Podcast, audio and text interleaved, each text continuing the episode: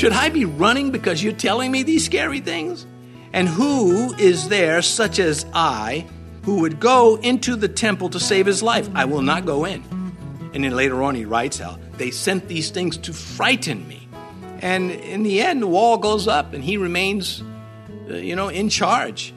He dealt with Satan and his intimidation. And that's what I'm talking about. Here is Elymas opposing them, and the devil is making his presence known.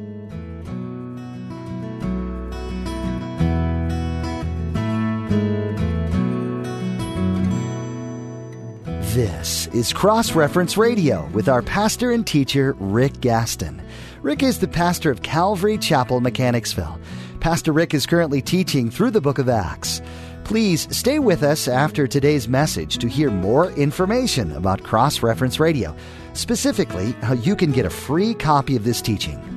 Today, Pastor Rick brings us part two of his study called Opportunity and Opposition as he teaches in Acts chapter 13 so called experts, oftentimes with political science degrees or law degrees or both, and they are advisors to government officials. But Sergius Paulus, it says, was an intelligent man. That had to have impressed Paul, who likely told this to Luke, who is the author, the human author of the book of Acts. Paul was impressed. The man was a thinker. In fact, a secular history mentions that he was an author and read by some other well known figures of, of his age. So he's educated and he's intelligent. Intelligence is the proper use of your education, what you've been taught. And there are a lot of people that hide behind their degrees instead of using the knowledge. Uh, and there's a difference. Do you, do you carry the degree or does the degree carry you? If the degree is carrying you, you're just a blowhard.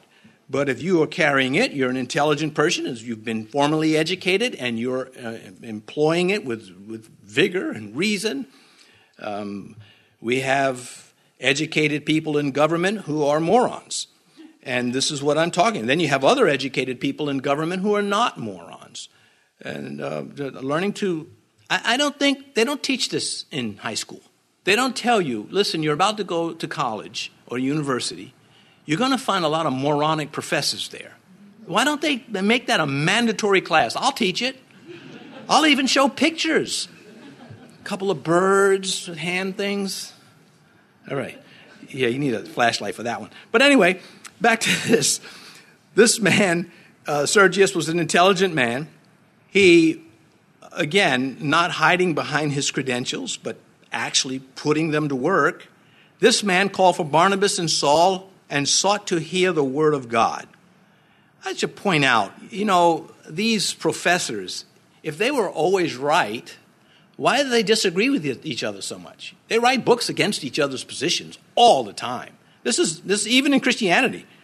If you start getting into deeper commentaries, which really are just really a lot of reading, uh, you'll find them arguing with other commentators.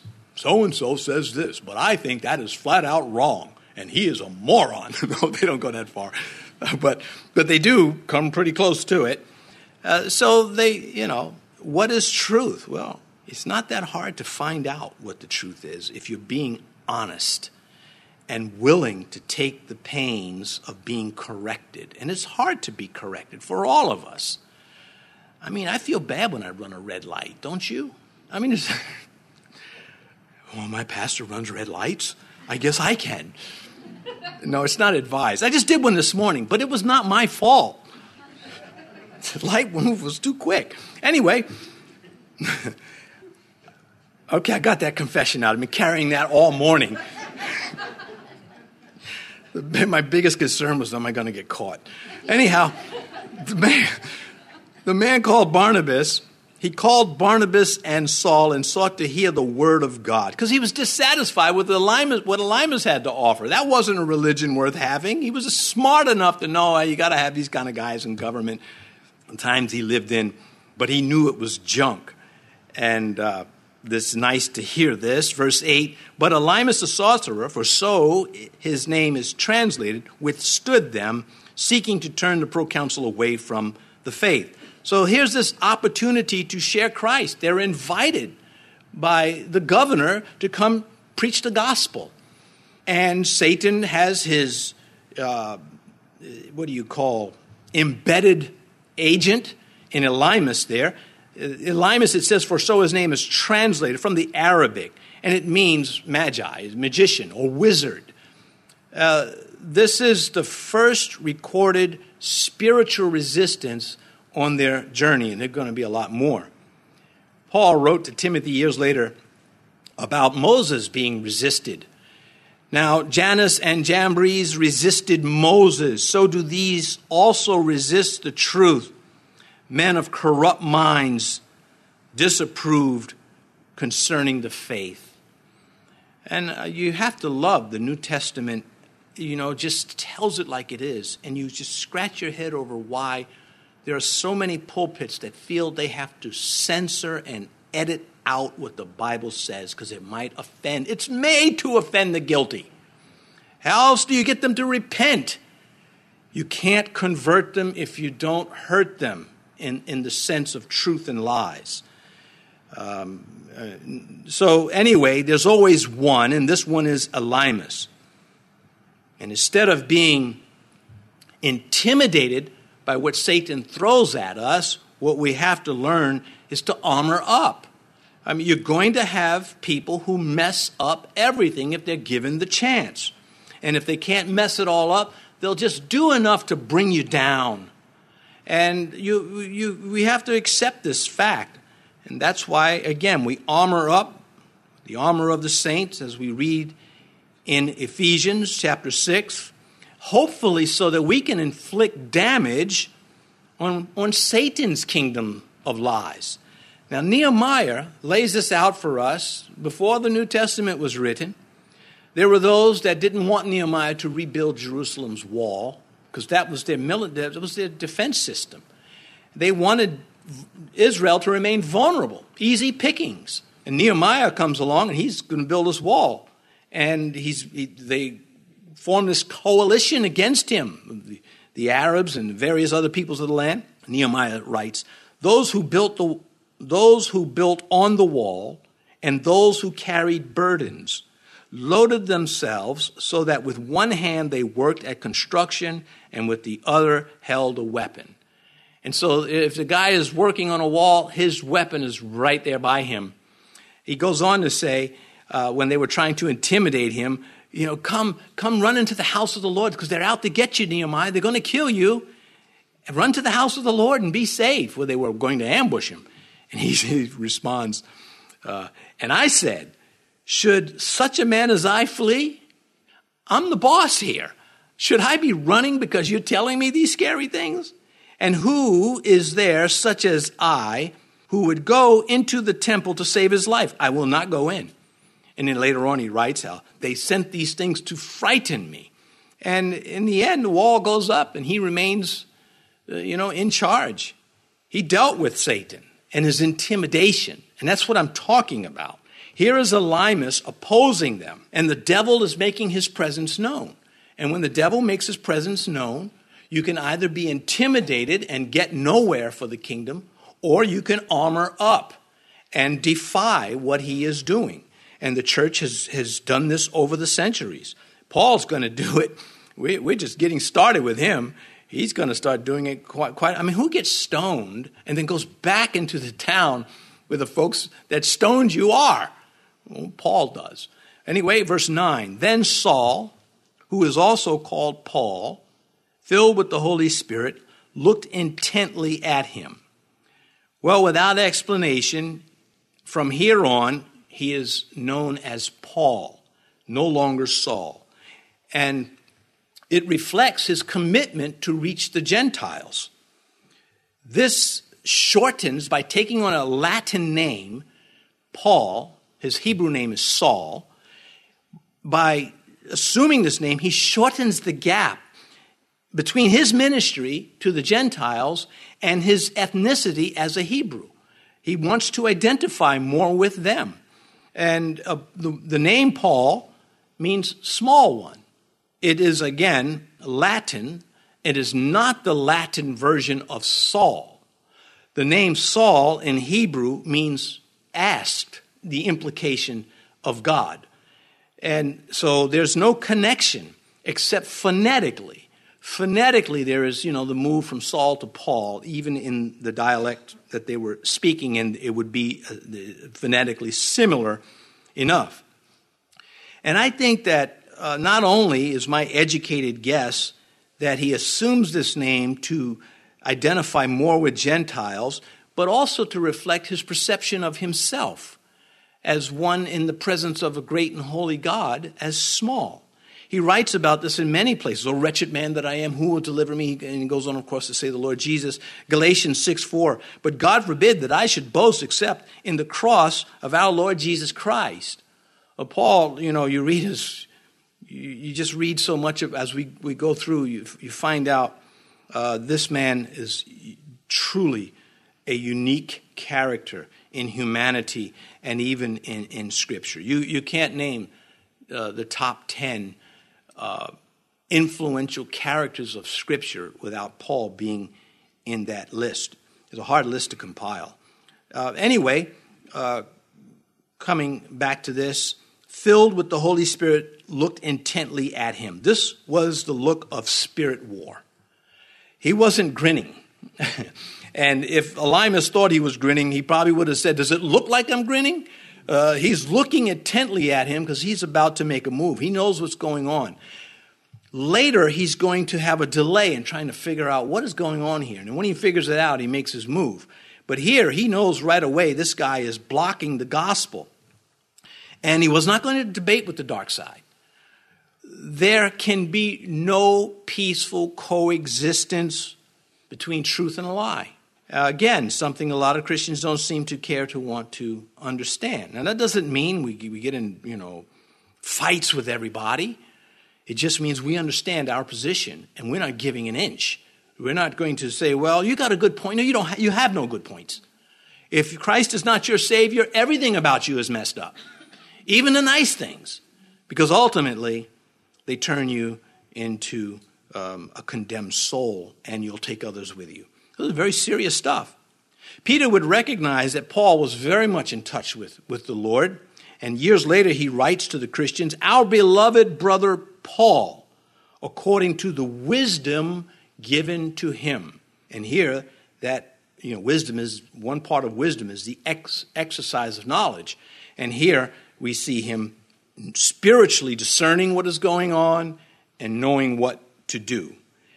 At this point, in the book of Acts, the narrative will now change to make Paul the dominant character. This is sort of like, this is where he spreads his wings. Prior to this, it's been Barnabas and Saul. But after this, it, the, it will concentrate on Paul. Verse 10 and said, And all fraud, you son of the devil, you enemy of all righteousness, Will you not cease perverting the straight ways of the Lord? Well, for Paul to say this, he already got decided he could take this guy. That's carnal. There's nothing like that. I guess you're not there with me, but it's kind of funny. Uh, anyhow, he Paul is just he, he's looking at him intently. As I said, this is the spiritual war stare, and then now he goes, he charges. Sergius Paulus is hearing this and he is saying, I knew it. I knew this guy was a fraud. I love you, Paul. And, you know, he, he, needed that confirmation. He needed somebody to come in with something better. And may we not appease Satan's workers. We can be polite, but we, there's a big difference between appeasing, accommodating, making comfortable, leading one to assume that they are what they have to say is tolerable to God when it is not. Uh, it is fine to say to someone, That is not what I believe. I categorically reject what you are saying. Have a nice day somewhere else. Does that sound harsh? The truth is harsh. And I don't know about the have a nice day part. I would, I would withhold that. But I would tell them, I disagree with you. And it, it infuriates, it's been my experience, this infuriates people who are not ready to repent. They are very, you know, who do you think you are? You're self righteous? And they start making the accusation, and you just, you know. Well, Paul knows this man has nothing to offer, that there's nothing to salvage from what he believes in. A lot of seminaries have not learned this. They think it is somehow a mark of intelligence to find knowledge anywhere and bring it in and mix it in. You see, we are an eclectic group, uh, and it's, it's, it's leaven. The Bible calls it poison, it is toxic. And we should be very clear about this, and, and we don't have to be, again, vicious, although sometimes we, we do have to get very firm, as Paul is here. It is a matter of eternal life and eternal condemnation. And instead of telling Sergius the truth, Elymas, the false hearted, is suppressing the truth and offering up things that contradict the truth, that are hostile towards this. This superstitious sorcery. Superstition means there's no basis for it. You just believe it, but there's no proof. You're throwing salt over your shoulder is not going to bring you good luck. Uh, but there are people that are very superstitious. Baseball, baseball, that beloved sport, the king of all sports, to me, it's infested with superstition. Don't step on the line, or you know, other stupid little things. Anyway, I don't care if my speech is inflammatory if it is truth.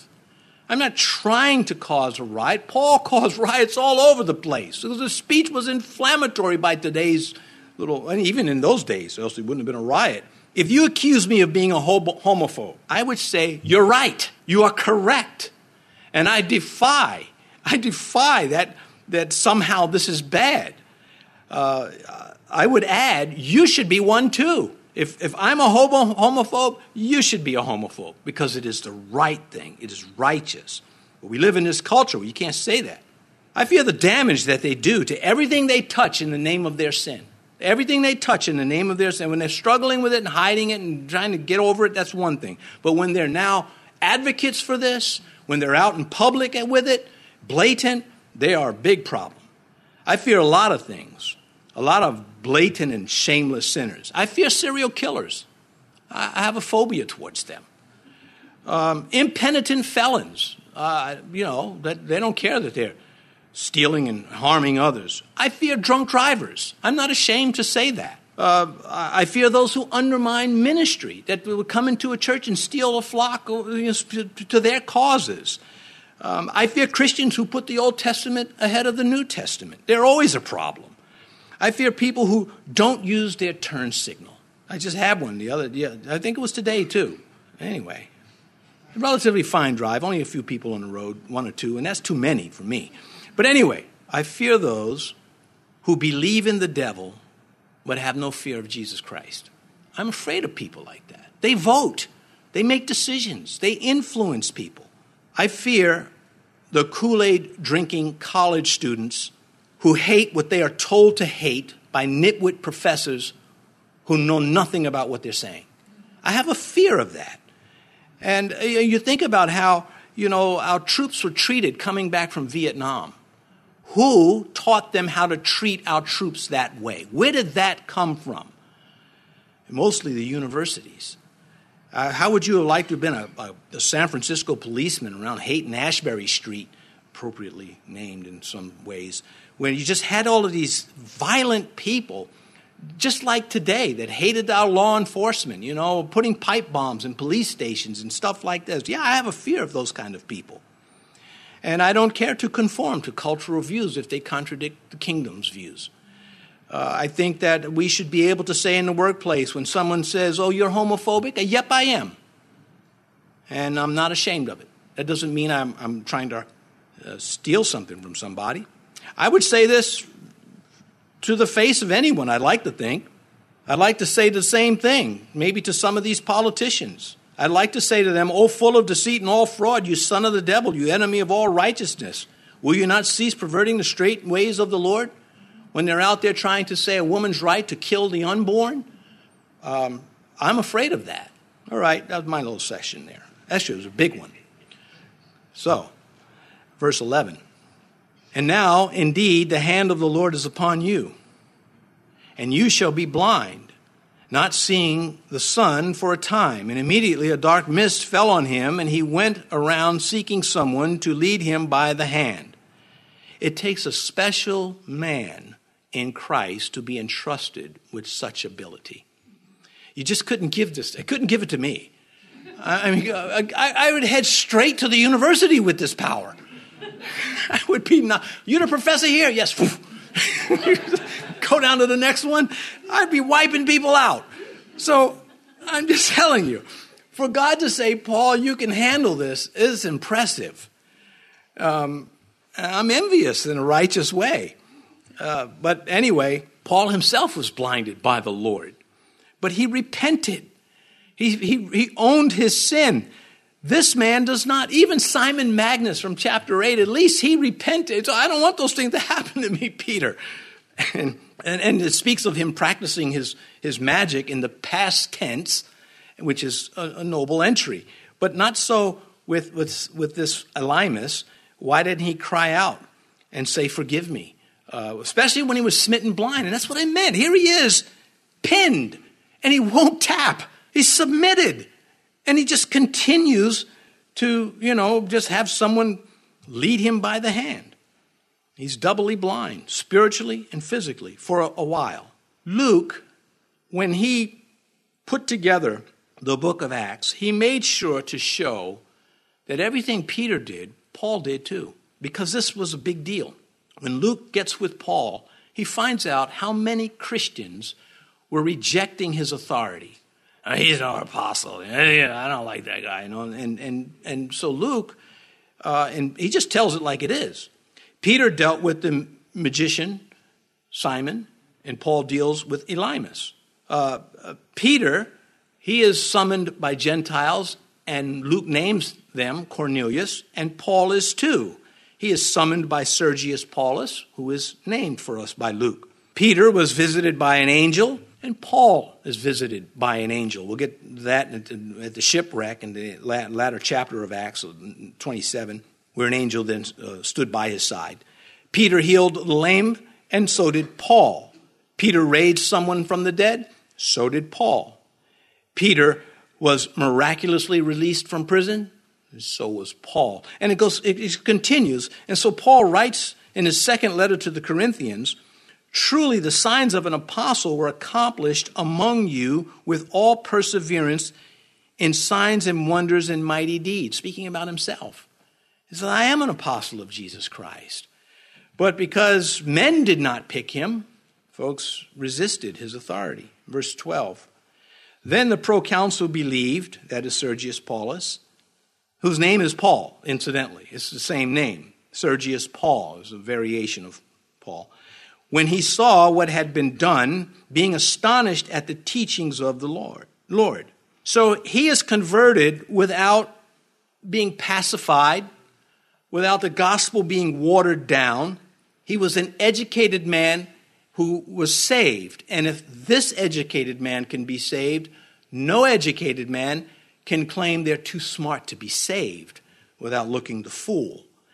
Uh, as I mentioned, there are very very much educated Christians. John Lennox is, is one that's living today, highly educated in the sciences, and, and yet um, he's a full out believer. Uh, it says, being astonished at the teachings of the Lord. The miracle was certainly there, but it was the teachings, the truth, that set him free. There's no mention of water baptism, there's no mention of speaking in tongues. Miracles apart from the Word of God are a trap to dumb down the church. If you cannot handle God's Word, what does that say about you as a Christian? Because the Word of God is the voice of God. And if you don't want to hear it, what does that mean? When Paul gave instructions to Timothy about how to organize the church, he said, Choose faithful men those who could sit under the word. And uh, again, if, if you can't handle the word of God, then what does that mean? This man was hungry for the truth about God and man, and he received it. He was not jaded because Elymas was the fraud. He did not say, you know, all these religious people, I don't trust any of them. I don't believe in any of it. We see that a lot. We see that a lot throughout human history and to this day. This man, he had an opportunity to be saved and in spite of the opposition, he was saved. You've been listening to Cross Reference Radio, the daily radio ministry of Pastor Rick Gaston of Calvary Chapel in Mechanicsville, Virginia. As we mentioned at the beginning of today's broadcast, today's teaching is available free of charge at our website. Simply visit crossreferenceradio.com. That's crossreferenceradio.com. We'd also like to encourage you to subscribe to the Cross Reference Radio podcast. Subscribing ensures that you stay current with all the latest teachings from Pastor Rick. You can subscribe at crossreferenceradio.com or simply search for Cross Reference Radio in your favorite podcast app. Tune in next time as Pastor Rick continues teaching through the book of Acts, right here on Cross Reference Radio.